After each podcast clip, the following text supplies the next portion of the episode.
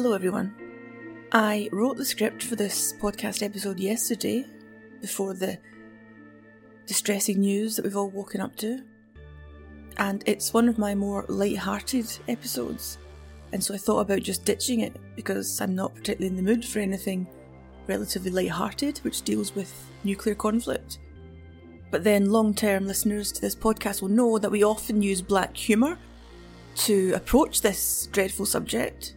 And also, if the relatively light-hearted nature of this um, helps distract anyone from the miserable news today, then surely that's a good thing. So I thought, okay, just go ahead and record the thing. This week we're doing one of the spotlight episodes. This is when I go into my archives and fish out old copies of Protect and Survive Monthly, which is a very colourful civil defence magazine published in Britain in the early 1980s.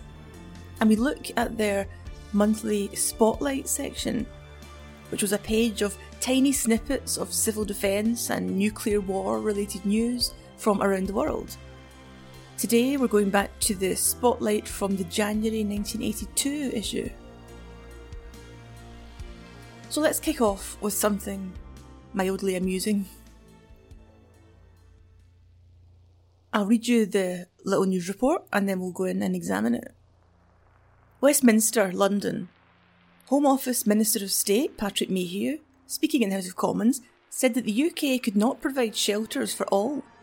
But, he added, Her Majesty's government believed that provided the UK retained its nuclear deterrent, the risk of a nuclear war was so slight that such comprehensive protection was not justified.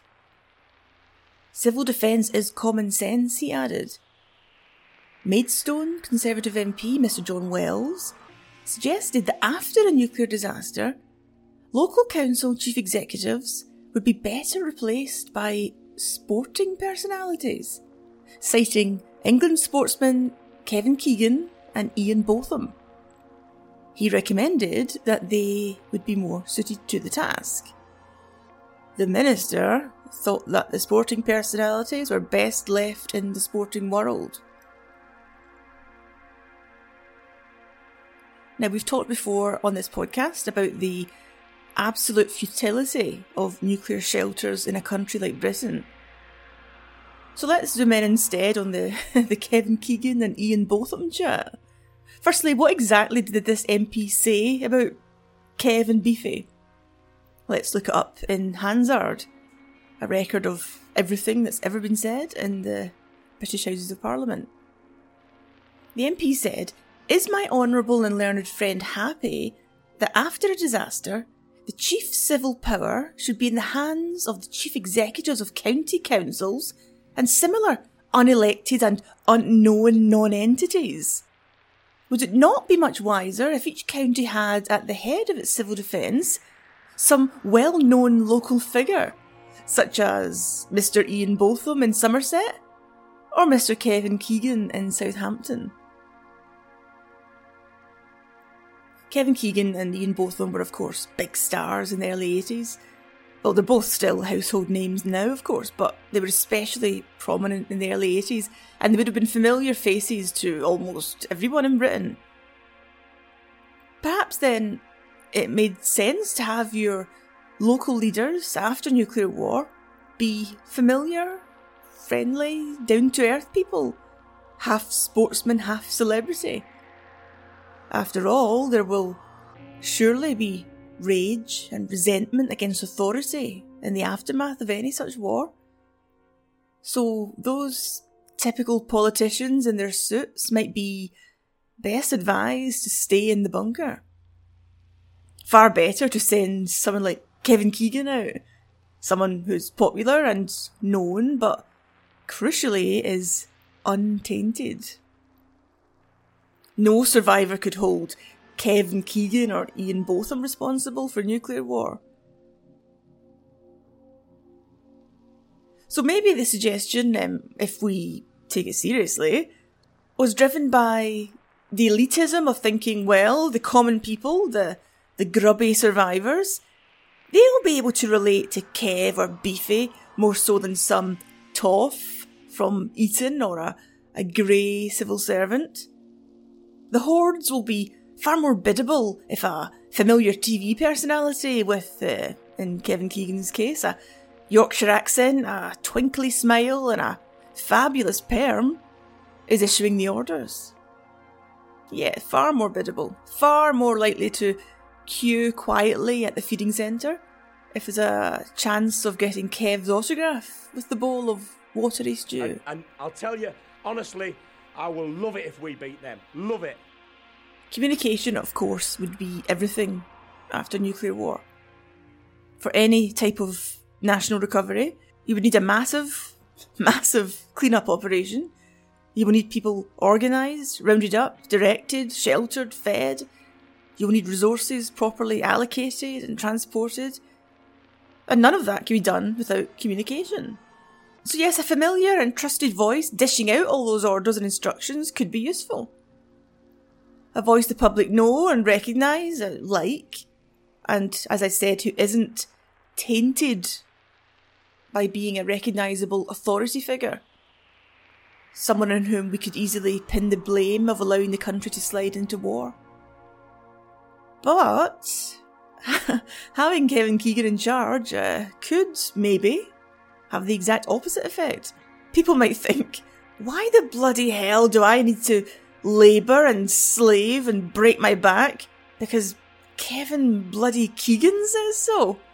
So I'm sure that the MP wasn't being entirely serious in 1981 when he suggested people like Kevin Keegan and Ian Botham be put in charge of the regions after nuclear war, but there is a tiny shred of common sense to it, and that is bring in someone new, someone against whom the population can have no rage or resentment. Any other authority figure is going to be tainted. So maybe it should be Kevin Keegan. Maybe it should be your mum. But certainly there is some sense in bringing in a new face unconnected to the political regime who went before and on whose watch the war started. I suppose we even saw um, a version of that in Britain in 1945 when we dumped Churchill. There was the desire, now that the war was over, for a new start, a new face, a new leader. So whether you go for Clement or Kev, maybe it's just natural to the human psyche to want a fresh face. Okay, so let's turn to another snippet of news from 1981. Here's one from America. It says Tennessee, USA. Residents of the small town of Soddy Daisy, overlooked by two nuclear reactors, have been issued with anti fallout tablets, brackets, potassium iodide, by the local health department in case evacuation routes get blocked. The nuclear plant in question is the Sequoyah nuclear plant, which began operating in the summer of 1981. Of course, just a couple of years before that, in March 1979, Pennsylvania saw the Three Mile Island nuclear accident, a partial meltdown which was America's worst nuclear incident. So maybe that had uh, given people the jitters, or at least focused minds on what to do if and when things go wrong with the nuclear plant. So the newspapers from that time were reporting safety tests at the Sequoyah plant and uh, reviews of evacuation procedures for the Soddy Daisy population.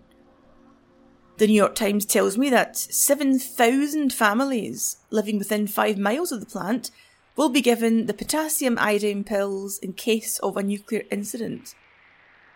The idea is that you take these pills immediately, and it basically tops up your thyroid with iodine, meaning that it can't absorb any more. So if radioactive iodine is being leaked from the plant, your thyroid can't take it in. So it gives you some kind of protection against thyroid cancer. This happened closer to home, of course. Ireland famously distributed iodine pills to its entire population in 2002. Of course, Ireland doesn't have nuclear weapons or nuclear power stations, but its uh, big nuclear neighbour across the Irish Sea certainly does. And if something happened at Sellafield, for example, the wind could easily have taken uh, fallout across the Irish Sea. iodine pills have never been distributed en masse in Britain, although the Home Office confirmed in the early 80s that some police stations held supplies, and that angered some anti nuclear protesters who said that these are medicines, and so they should be held by local doctors, not local cops. Moving up to Northumberland, we have news from the town of Hexham. It says, Work has started on fitting out a World War II food and supplies depot as a sub regional seat of government. The contract, believed to be in the region of £900,000, provides for the refurbishing of the building. Okay, I've got an episode in the archive for you about these big food buffer depots. It's called Willy Wonka's Nuclear Factories. These were uh, dotted around the country, uh, huge, big, secure warehouses basically to store essential foodstuffs uh, to be distributed if war happened. The episode I refer to in the archive it tells us how a bunch of kids broke into one in Yorkshire and were no doubt delighted to find it was full of boxes of uh, biscuits and chocolate bars, and they tucked in uh, only to make themselves violently ill because the stuff had been stored there. Uh, I think the biscuits had been stored since the 60s and the chocolate since the 40s. So they were gnawing on some stuff that was well past its use by date, and they all made themselves horribly sick.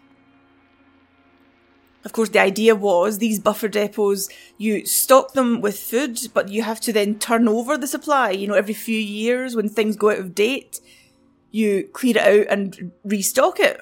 And with the stuff that's um, past its best, you use it for dog food or something. But the one in Yorkshire had been quite lax and they had stored up mouldy, horrible biscuits and chocolate, and the local nippers made themselves very sick. So it was one of these buffer depots which was being re uh, refurbished as a regional seat of government, perhaps one day to be led by Kevin Keegan. Well, no, a, a local sportsman from Northumberland. Of course, it was never used, uh, so after the Cold War, the bunker was purchased and demolished in 1996. And now, if you look at it on Street View, it is currently a building site, and the billboards say they have plans to turn it into a Travelodge and a Lidl.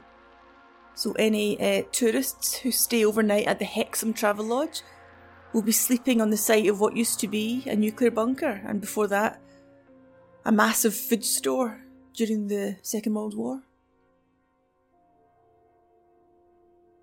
And then we have a strange snippet of news from Anglesey. I'll read it out to you. A disabled working men's workshop has been told by Gwynedd County Council, which in August declared itself a nuclear free zone, that they are to cease manufacture of crossbows because they are weapons of war. The workshop, which employs 24 disabled men, has been instructed not to order for the materials for manufacture of crossbows, but may sell the remaining stock. Okay, we've looked at nuclear free zones in previous episodes. You'll remember this was a trend in Britain in the early 80s, uh, started by Manchester, where left wing councils would uh, declare themselves to be nuclear free meaning they were declaring their opposition to the possession of nuclear weapons, to the use of nuclear power, and they would refuse to take part in civil defence preparation and civil defence exercises. Now, as we've discussed in the past, they were legally obliged to make civil defence plans. So those who refused could find themselves, um, well, under the control of the Home Office. If you refused to do it, the Home Office could send uh, advisors up there to do it for you basically and charge you for the privilege.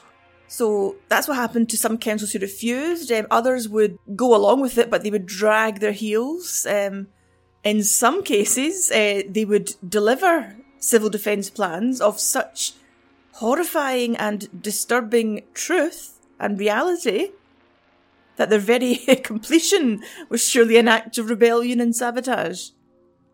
But if uh, Gwynedd Council here were picking on some guys for crafting crossbows, then that does sound like uh, what we might today call virtue signalling.